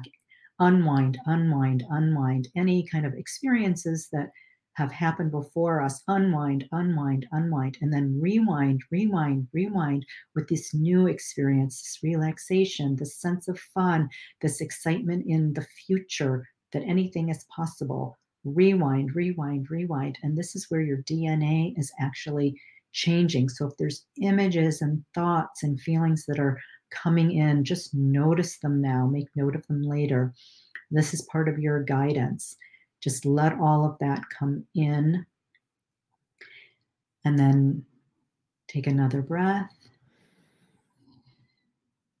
And when you're ready, you can open your eyes and come back to the room. Amazing. What did you notice? Yeah, what did you notice for you? Uh, that fee up light. Number one, just um, it's it's there. It's beautiful to always be in that space. And also, I, I noticed how soothing your voice is. Oh, thank you. Yeah, yeah. It's one of those voices that you can just listen to for hours and on, you know? So I it's a that. Thank you. Resonance, you know? So I, in case you don't have a podcast yet, in case you don't have any kind of sound healing offering yet, I highly recommend it. I hope this is a sound healing for all of you. I had that's true. Like yeah, that. It's very, that. very relaxing. It's very relaxing. My my my nervous system really liked it. I like, you know, yeah. brings me to a space. What did you notice?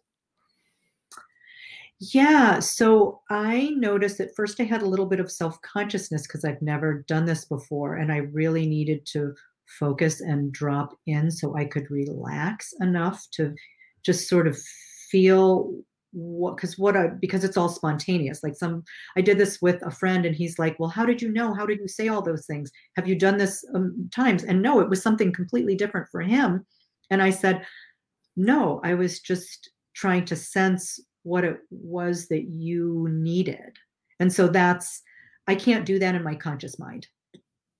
So I don't know if you heard, you know, things that you needed to hear, or that you, what it was, it was just the sound that it was, but that's my intention, that people, that I'm guided to just say what, what it is that, but you can't, it's hard to do if you're nervous about it. Yeah. It was just it was, take one breath. Yeah.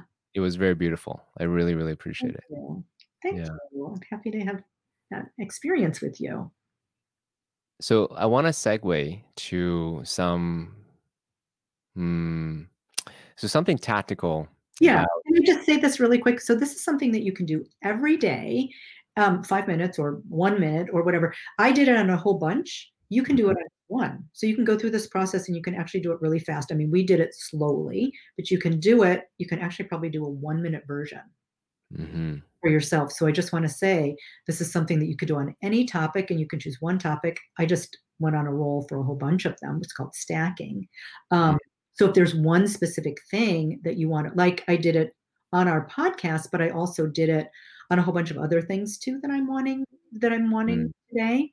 Um, and one of those is to be, to get more work, more work done. I have a lot of things I'm doing, rebranding. I have so much on my plate. I'm in a coaching um, course with Samantha Hartley, who, you know, I mean, it's just like, ah, you know, it's just so many things that I have on my plate. And what I was asking for too, is to whatever work or whatever I'm doing, can I be in that state where I can have maximum uh, effectiveness, efficientness, and beauty in that state. So that was one thing that I commanded for, too, for all of my day to day, but I also do it for specific things that I need to accomplish. So I can um, condense time when I want to and expand time. So if you're asking for something tactical, and I know you haven't asked for this, but I have a practice that condenses time and expands time. Because there's times when we want time to expand, when we're with our friends, when we're with our lovers, whatever, when we're having a great time, we don't want it to end.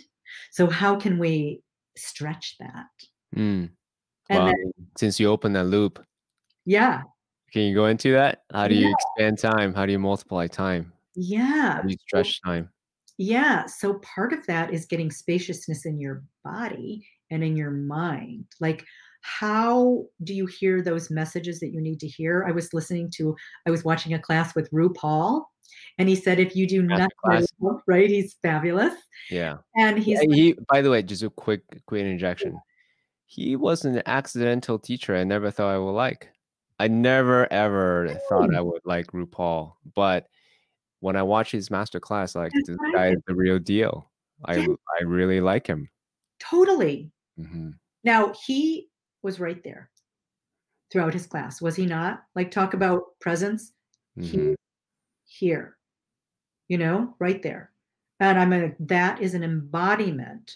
And that's what we're going for, an embodiment of your values, mm-hmm. embodiment of who you are, not who you say you are. Don't tell me who you are. Like, yeah, it w- there wasn't any kind of posturing. It was just, no. You know, he actually did whatever work he needed to do to let go of all that. He was just there and giving his truth. And if you like it, fantastic. You know, try it on. If you don't like it, fantastic. You know, hey, good luck to yeah. you. So that's his value. The thing that I really noticed about him is, like, oh my gosh, how many things he's done to get to where he is. Mm-hmm. I was like, when people say, you know, I want to be a media star, I want to be on T V. Oh, you, you, you are not on T V. It is, it is the, um, ten thousand iterative times. And it's not just doing something ten thousand times. It's doing it and an iteration every single time that you do it. So it's the ten thousand hours. And then it's also um, the progression of practice all the time. Like, how many times he was on the stage, how many times, you know, how afraid he was on the stage and nervous and not knowing whether he was in the right direction or whatever. So back to um, the, to- the time, and what RuPaul said is, Um, moments of stillness. So one practice that you can do, that anybody can do, is do one minute an hour of breathing and centering and stilling. Because sometimes people have a really hard time. I'm very active. I don't know if you are too. I don't have a really easy time sitting. I do a lot of my meditative work and my prayers and my thinking and my um, expressing while I walk. I have a mm-hmm. notebook and I have my iPhone. So sometimes I record into my iPhone or record into notes. Sometimes I write it down, whatever medium seems to work for me. But um, I do meditations, prayers while I'm moving a lot of times, but I also sit in stillness every day. I do the One Command, and then I sit in meditation, which is not easy for me. Mm. Because when you're, what I love about the One Command is I keep a notebook right by my, because mm. I have tons of ideas. And I, I sometimes pretend that that counts as my meditation. It doesn't, it doesn't. Uh, meditation is different. So you can do, you can, I have the One Command, and then I go into meditation for the stillness. And then if my mind is really busy, I write those things down so then I can continue to clear. But that stillness is where the answers come. Whether it's in the shower, whether it's running, it doesn't matter what the practice is for you. It doesn't have to necessarily be meditation or stillness, but something that stills your mind. So with yeah. all that, where the noise is, is where you're not listening to the outside world. You're just listening to your own inside world. Yeah. I, yeah. I so appreciate that mental model, Susan. Um, this I'll share one, what I do, and then I'll segue to the question I wanted to ask you. Okay. So on this podcast, we talk a lot about how do you actually tap in, penetrate the constructive self, the stories, the illusions, all that stuff, to so tap into that uh, wholeness, the capital S self, the, um, the source, the higher self, whatever you call it, like that place of stillness. And that is the source of new ideas, messages, downloads, intuition, whatever you call it. Um, that's what we talk about on the podcast a lot. So any of these practices, yeah. you know, uh, One Command or ayahuasca journeys or yeah. you know, meditation or yoga or boxing or sp- Spartan race or cold bath or breath work, any of these are just different paths as a way to strip away these layers of constructive yeah. belief and then really get us closer to that um, capital S self. So that's that's what we talk about. Capital capital S self. Oh, capital S. I thought you said capitalist. I go. I didn't know we were going for the capitalist self. Capital S self. Capital S self. One thing I need to be better at is the enunciation as an immigrant. So there you go. Thank you for that. I appreciate it. Yeah. Um, I have a I have a lot of practices. So I do the One Command. I do meditation. I have a walking practice. I haven't been doing Aikido. I got injured in Aikido, so I actually haven't done it in a couple of years. However, I'm always practicing Aikido. Um, and and I am doing some sword work on my deck with the Boken and Jo, which are the is the sword and the staff. So um, oh oh hold on before you move on, is there a good teacher that you recommend if that's something I want to be I want to practice? Because I am looking for an embodiment practice. Oh yeah, especially when it comes to bow or sword or things like that. I'm a I'm a guy. What can I say? Yeah, no, absolutely. And, you know, what did um, a photographer who was taking pictures said, you know, when we when we work with the Joe, or we don't actually hit the person on the head, we can, we stop like an inch ahead. And this photographer said, oh, my God, I so wanted to like be able to hit somebody on the head, you know, so that a, a kind of aggression thing. So my teacher is um, Hans Goto Sensei. So he's here in San Rafael. He's an amazing teacher. He's a seventh Dan and he's head of our lineage. So practices. So I have a writing practice. I'm a writer. I've been in a writing group for uh, many years with my friend, my dear friend, Lori Wagner, who has something called Wild Writing. By the way, she's offering a free seven day, seven days um, as well. And um, this might be a good time to mention if you want any of my free things, they're on P R Secrets dot com. Uh, P like Paul, R like Richard, like Public Relations, Secrets dot com. So if you're wanting to further yourself with media, I have the hundred-word email that can get the media to call you, and there's lots of other free videos and masterclasses and anything that you want. So her class, and the reason why I'm, it's all the same practice, just in a different form. So this practice that she does, the what's called Wild Writing, is that um, no censorship, just like I train a media, media train, there's no sense, there's no editing when we're talking. That comes later, separate process. We're just talking through. So in the writing, there's um, no taking your hand off the page. So we're, we don't do it on the computer. We do it with a, a pen. Um, you don't censor yourself ever. So you're just writing from, we, Lori reads a poem. She excerpts a couple of lines to jump off from, to just get us going, or makes a suggestion, talks about it a little bit. And then we write. And so you can, if you get stuck, you can say, I don't know what I want to say. You just write that. And then you, and so it's like five to fifteen minutes we do. And you can also write um, what I really want to say is, or what I've never told you before is, or what I've held back. Whatever that is, you just keep writing. I'm, you can say, like, sometimes I get stuck and I might say, oh my God, this is such crap. I can't believe what's coming out of me today. Here was the, la- you know, Lori said it's okay to write crap. Well, I'm doing it, you know, yeah. Just keep going. And then what happens is most of the time, not always, right, but you start to drop down and you start to drop your own bullshit mm. and you start to get to that core.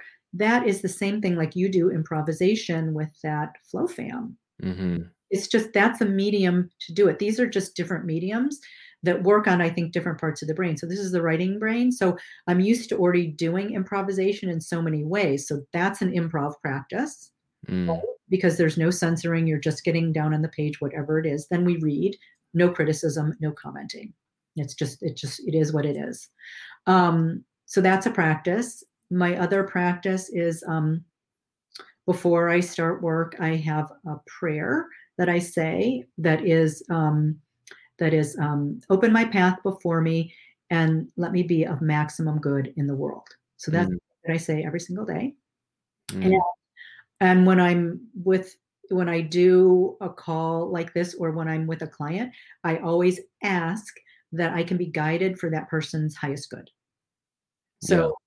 that is, you know, whatever they need, let it come through me. Um, my other practice is, um, So that, oh, I, I I was listening to what, I don't know how to say his name, Andrej, the, the Andre, uh, Andre this is cybersecurity guy. Um, I have a practice that before I go to bed, I say something else. So I made this up. Um, every uh, thank you for everything I am and have, for all I'm grateful. Thank you for everything I am not and have not, for all I am grateful. So both, mm. both of those opposites. Um, And then I may do, sometimes I do this walking and sometimes I do this praying. When I was, I was raised a Catholic. So the first type of praying that I would do is say prayers really, really fast and dole them out to people. So, okay. so that's what I learned first. Um, you know, Buddhists have a practice where you donate your practice to somebody, but donate's not the right word. You, you, you give your practice to people. You know what I mean? So I'm, I'm giving this practice, I'm offering it to, to, mm-hmm. to help others. Mm-hmm. Um, so I do that. And then what I, what I do, what I alternate is sometimes I send out good energy to all the people that I love, um, and then include my neighbors. So I just do that. It's more of an energetic practice. So that's a, that's my new prayer. So I don't like dole out prayers like Hail Mary, full of grace. So that was the, but that's what I learned first. Like you say all these prayers and then you give them away. And that's how you do that. So this is just a, a different way of doing it energetically. So I do that.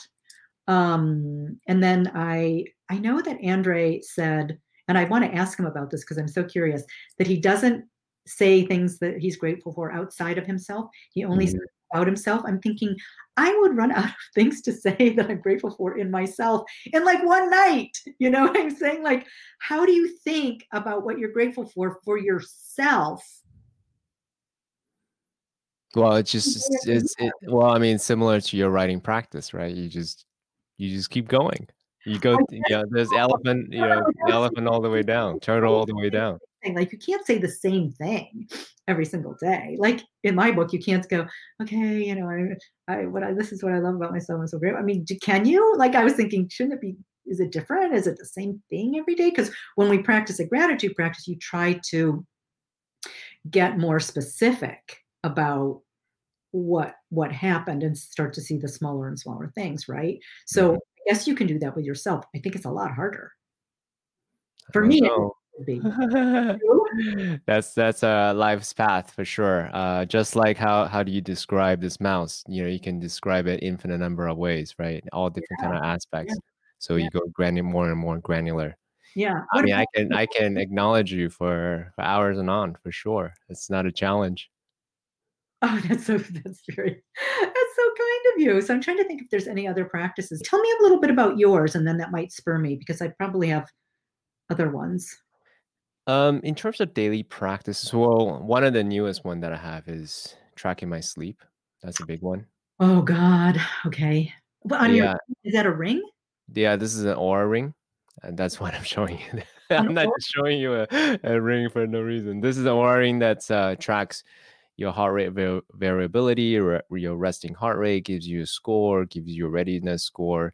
Uh, mm-hmm. I'm a biohacker. This is something that I enjoy. As oh, that's a, neat. Huh? That's neat. Yeah, super neat, because rather than quali- qualitatively knowing like, oh, how well is my sleep? And that actually mm-hmm. gives me something that's quantifiable. So mm. that's part of my joy in life, is to do self-experiments all day long. So that's mm. something that I enjoy doing, right? Mm-hmm. Mm-hmm. Uh, the practices. Um, I record a lot of my calls. So this is actually unusual. So I'll just share more of the unusual ones. And that way I can listen from a different perspective. So, because sometimes, especially deep conversations like this, I may not be able to catch it all, you know, the wisdom just zooming by. And sometimes I'm thinking about something else. So for me, listening to the calls actually are really, really helpful for me to like, oh, Susan actually dropped so many gems. I didn't catch it, but mm-hmm. now I can catch it again, right? So that's mm-hmm. a way to kind of review the day with a little bit more granularity. Mm-hmm. Yeah. Um, what else do I do? Um, I started doing breath work thanks to um, Oura Ring um, to really help me basically start my day by hyper oxygenating my body. And then I also have my meditation practice. I share with you on our call, you know, an enlightenment technique that I learned to drop into that um, consciousness, or that, that pure consciousness space really yeah. quickly. That's mm-hmm. something that I do. Mm-hmm. Also publicly on this podcast, I share, you know, sort of uh, the plant medicine path is also something that I really adopted, because for me, I want to get into that hyper reality space. So then I can actually really look at what are my truth and what are my illusions, such that I can always step into that place of being the, the highest version of myself. Mm-hmm. And I'm very systematic about how I go about doing that. Mm-hmm. Mm-hmm. But there's many, many different paths that I've experimented and tried and different things. So yeah. So, so right now, my twenty twenty-one goal is embodiment practice. Yeah. I'm very developed here. I'm, yeah. I'm somewhat developed in my, in my empathy. I'm better at it than ten years ago. Uh-huh. And then I want to bring it to the body so it can actually be playful. Yeah. Being Bring play to everything that I do is my twenty twenty-one intention. Um, yeah, I saw something on a video that I so want to try so much, but I mean, when when COVID lifts, it was um, Zumba, but on these things that were about this high, these bouncing shoes. Mm. So there was this much like, so you would be on the shoes and you were bouncing while doing Zumba, and I thought that looked so fun. That's interesting. The reason why I love Aikido too, love hate, because you know I'm because I'm awkward, but what I love about it, and sometimes I'd be so crabby and I wouldn't want to go, right? But I would go mm-hmm. and I always felt super joyful after. It was the it was like the biggest joy machine. You asked why I continued it. That's why. Mm-hmm. Because it was the biggest joy machine. It's also so fascinating because I'm five two and mm. I throw somebody who's two hundred pounds, six two. How can that happen? It's it's through, because you're an engineer, it's through technique, it's through angles, mm. it's through motion, rhythm, but it's about getting the right, I think it might appeal to you because it's about, let me see if you can see it. It's about like getting the right angle of the other person's body where they're light, mm. you can pull them, or you can pin them. So again, it's not about uh, physicality or strength. It's about all of the convergence of those things to make a person light so you can throw them, um, no matter what size or shape they are. And that to me is really fascinating. Yeah, I love it. Well, we're definitely kindred spirit. Yeah. I do yeah. want to ask you some tactical questions. I'm respectful of, of your time as well. So I wanted to... Um... It's perfect. Right. Get get to some key points before we complete our conversation. Um, so thinking back, the younger version of C K, very intellectually developed, um, you know, has the mind, the, the heart set in the right place and want to, he, he, they wanted to make a big difference in the world, but um, he doesn't necessarily know what the message he wants to share with the world yet. What would you recommend him to take on tactically as a way to hone in on the message that he can devote himself to step into more prominence? So the younger C K doesn't know his message. I would say that, that, you know, it's about a process of experimentation where you are seeking what makes you alive. Because I don't think people think, oh, you know, you craft these messages or they just come out of space. No, they come out of your experience. They come out of your desire. So I can't tell you what your messages are. I don't craft people's messages. They do. I help them along that, but they have to have something to say and think and, and a place they want to go. Otherwise, you know, I'm not the right person to, to do that. So it's like, what is it that's juicing you? Where is it that your um, curiosity, you use that word a lot, it's where is your curiosity taking you in this moment? You know, that's where we want to look first. Like, what is that? And and it's an evolving process. It's not just like a one-time thing. I mean, I've had, we didn't go into my background, but I've had, you know, um, each time it's like, it's not one thing. It's like, I have a corporate background. I worked for ten years as a consultant. I have a teaching credential as high school English. My major was Shakespeare. How does that, what? You know, like, what does that have to do with anything, right? I was a high-tech startup salesperson. Um, you know, with a company that got acquired by, I think it was M C I or Sprint, you know, so I've got the sales background, I've got the teaching background, I've got the corporate background. How did I even get into P R? Well, that was through like a writing class at um, U C Berkeley, and one of this gal worked for the North Face, and I was trying to move out of sales and more just into writing. And I was like, hey, can I, can I um, shadow you? And I started doing P R for the North Face and for Title nine Sports, which was now, you know, with three people then or two people, Missy Park and in, in, a, in a warehouse, and is now the second, I think the second largest women's athletic wear. So the, it's all like an evolution. So to say, what is my message? I think we have to start way back to like who you are, what do you stand for? What are your values? What do you want to accomplish and why?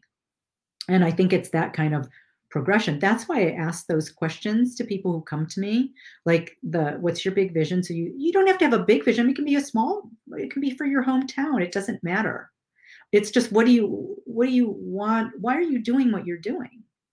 And, and who's it going to affect? And then that second part is, what do you want for yourself? It's what do you want to receive? It's like, here's how I want to give. Here's what I want to come back. Mm. Develop myself in these areas. That's why we talk about, do you want to be a speaker? Do you want to be a writer? Do you want, you know, where is it? And that, though, that's your, it can be your current self, your future self, somewhere along that continuum. Mm. You can't possibly start with the messaging until you have in mind the, the goal or what it is that you're hoping for. So mm. I'm not the person for that, to find out your goal. That's, you know, some kind of coach or something. You you have to have the goal when you come to me, or have an idea. Like, you work with people who've, who've been very successful in business, but are developing themselves spiritually. Mm. Um, I want to work with those people who know or have an inkling of how they want to make an impact in the world.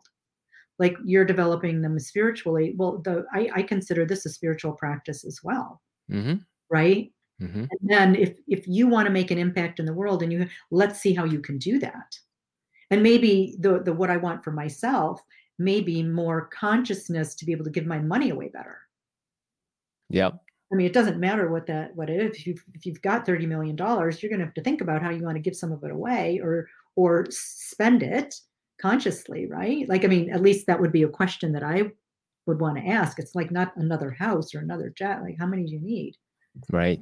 Right. I mean, that would be like, how many are you happy with? How many, you know what I mean? So we would, but it's about, what is it? And if you want to explore that, um, that's great too. But it's usually people come to me with a certain amount of clarity about what they want to do mm.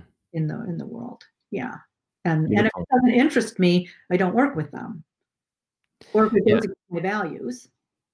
Yeah. Beautiful. I, I so appreciate the way you answer it.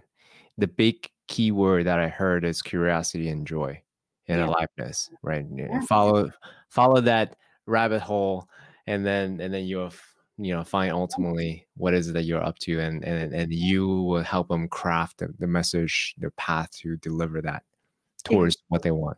Yeah, because yeah. people really, I mean, um, you know, people, we used to think that we get you in seven seconds, but it's actually in, I think it's actually in a blink of an eye. We already get you. We already get your presence. We already get who you are. And then the mm. rest is sort of backing it up. Yeah. So it is how you've developed yourself. That's what shows up first. And certainly on camera, that's what shows up first.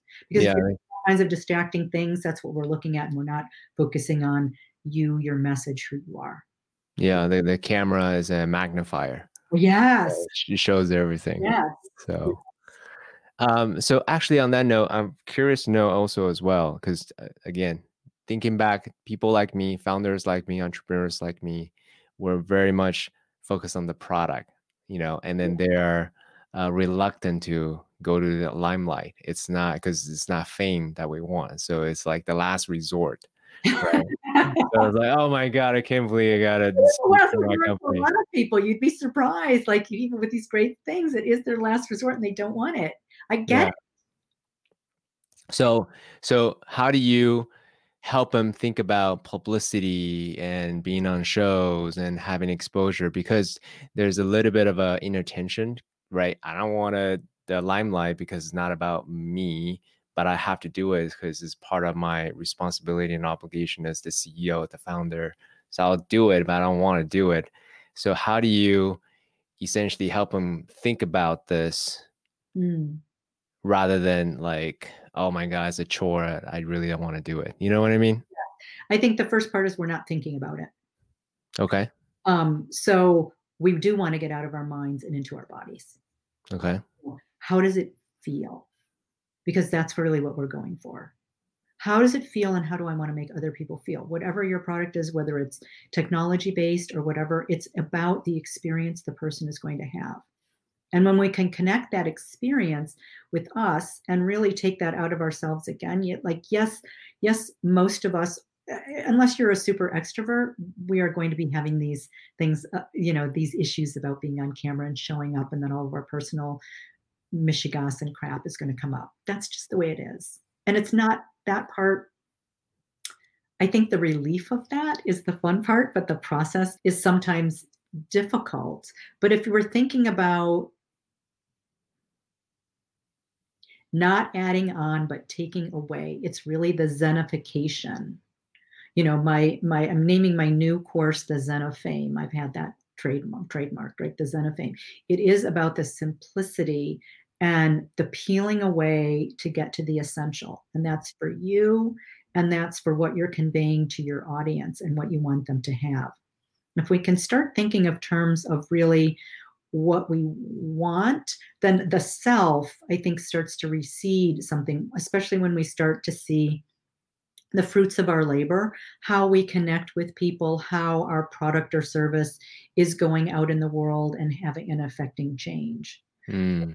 That not that it needs to be not, I don't mean that it's outward based like that, that that that's that we have to have the um uh, you know, that we have to get that kind of gratification, but I think there has to be some kind of inner gratification for what we're doing that we want and, and why we want it. And I think we need to identify that. Mm. Like, why do I want this and why is it important to me? And then here's how we, this is one way to get it. And it's the fastest way. Media is the fastest way. It always it has been.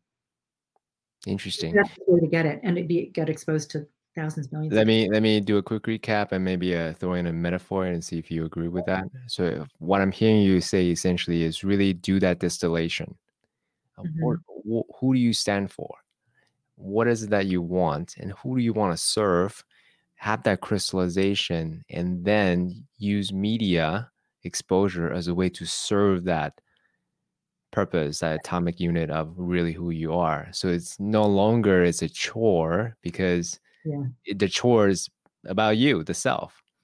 Yeah. Rather, this is an opportunity for you to really amplify. So media is an amplifier of, of, of the impact that you could make. Is that a rough That's uh, a metaphor? What did you say? What was it, the atomic unit? What was that phrase? The atomic unit. Yeah, the, yeah. That, those are my what I say a lot on this podcast. Like condensing down to the atomic unit of. I like that. Who you are. Your like purpose, that. Your value, what you stand for, your yeah. goals, and then use media as a way to amplify that. That's a beautiful way. Let's let's take it down to your atomic unit and then expand it out into media, your town, your community, the world, the universe. I mean, yeah. Look at it like that. Yeah. But it isn't about the self. That's the small self, the fraidy self. That's the small self, you know? Um, and there's, and, and I think we're, we're, we're really speaking to your big, bigger self, and which is, you know, um, accomplishing, you have this short time on earth, right? And what is it that you want to do with the skills and talents and abilities and personality that you were given? I think that's the question. And all those other things that are blocking us and getting our way, those are the challenges that we need to meet if we choose. Yeah. To go and give what we said we wanted to give. Now, I know that in one of your book taglines, you say the art of self-promotion without bragging, bagging, or whoring. Is that, so what we're talking about is that's what that bullet means, correct? Focus on the yeah. capital S self, capital S self, rather than the Thank you. the small S self. Is that accurate? And, and and yes, and usually when when I talk about that, it's like you're not talking about yourself. You're talking about what you're accomplishing through other people, your mission through it's through people or through your events or through whatever it is that you're doing. It's not about you, like I did this or I did that. It's like here's here's what's happening. You know, I've fed two million people, or you know, two million people have been fed because this and that. Or I've I've you know, abolished sexual slavery. I've created a, a place where we can, um, you know, not be so obsessed about the color of our skin or our sexual preferences or whatever that is, right? Like those to me are the like important issues, or, um, you know, wh- wh- whatever's important to you. That's the, that's the key, and affecting change in that area. Thank you for that. Do you mind a few more minutes? Do one more question, then we'll wrap. Is that cool with you? That's good. Yeah, right, yeah. Awesome. So this this may be big, so just so that you know. So now we have all kinds of uh, media platforms out there, from Facebook to a podcast to Clubhouse to you know, all kind to to general media, T V, radio, and all these things. So from your perspective, as a P R professional, P R media trainer, coach, how would you advise the founders and entrepreneurs, the visionaries, to leverage them rather than being like, oh my God, so many things. I can't be doing a podcast and, and TikTok and, you know, Clubhouse and all day, because I still got a, an actual thing I got to do. You know what I mean? So how would you yeah. help them think about the media yeah. landscape? Where are your people? Where is your audience? Where are the people that you want to connect with and affect? And there may be different audiences. There may be the end product of your user, and there may be the investors, or there may be the um, partners that you want to connect with. But that's what I would go, that's where I would go first. Like, where are my people in those realms with what I want to accomplish? So you don't, and I'm not suggesting that you do all of those mediums. Um, Choose the one that's easiest to do first, where your people are.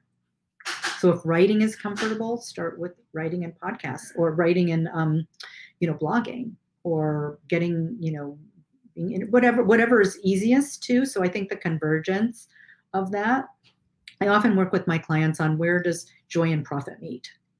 Mm. Too, like those two things. Sometimes, um, It it it has to be something that you can do consistently too. So it's not about like necessarily, there's a difference between loving it and being afraid of it, right? And being accomplished at it. But if you look at it as, how am I going to be skilled in this one area? Devote yourself to one thing first and see if you can master it, you know? Yeah. Um, I could talk to you for hours. I want to take a moment and just really acknowledge you. Um. I really feel palpably what you stand for, the things that you say on your website, helping people who are doing important things in the world in their own wild way. I want to be part of a bigger picture, to be remembered having helped them with joy and in spirit to shape their words, thoughts, and deeds. And mm-hmm. you really show up powerfully just the way, you know, you danced with me in this conversation. We went a lot of different places, yeah. and uh, we talked about the tactical things that the founders could do in terms of getting them media ready. We talked about the mindset. We talked about, um, you know, purpose. So really just thank you for the work that you do and the way that you do it with such grace and dignity. Thank you. That's really beautiful and so poetic. And I want to thank you for being such a beautiful instigator of drawing these things out of people, which you do so skillfully and so masterfully on all of these different personalities, because I've heard a number of different personality types that you that you managed to draw out the fascinating things about them, because that's really that's really a skill and a, a very valuable one, I think, to draw out what's important to those people and important to your audience. And um, I think we had a playful time. For sure. For sure. Yeah, I think there was a little play in there. For yeah. sure. Yeah. For sure. So I really appreciate that. I look forward to do this again very soon, my friend. Thank you so much for being here. Thank you.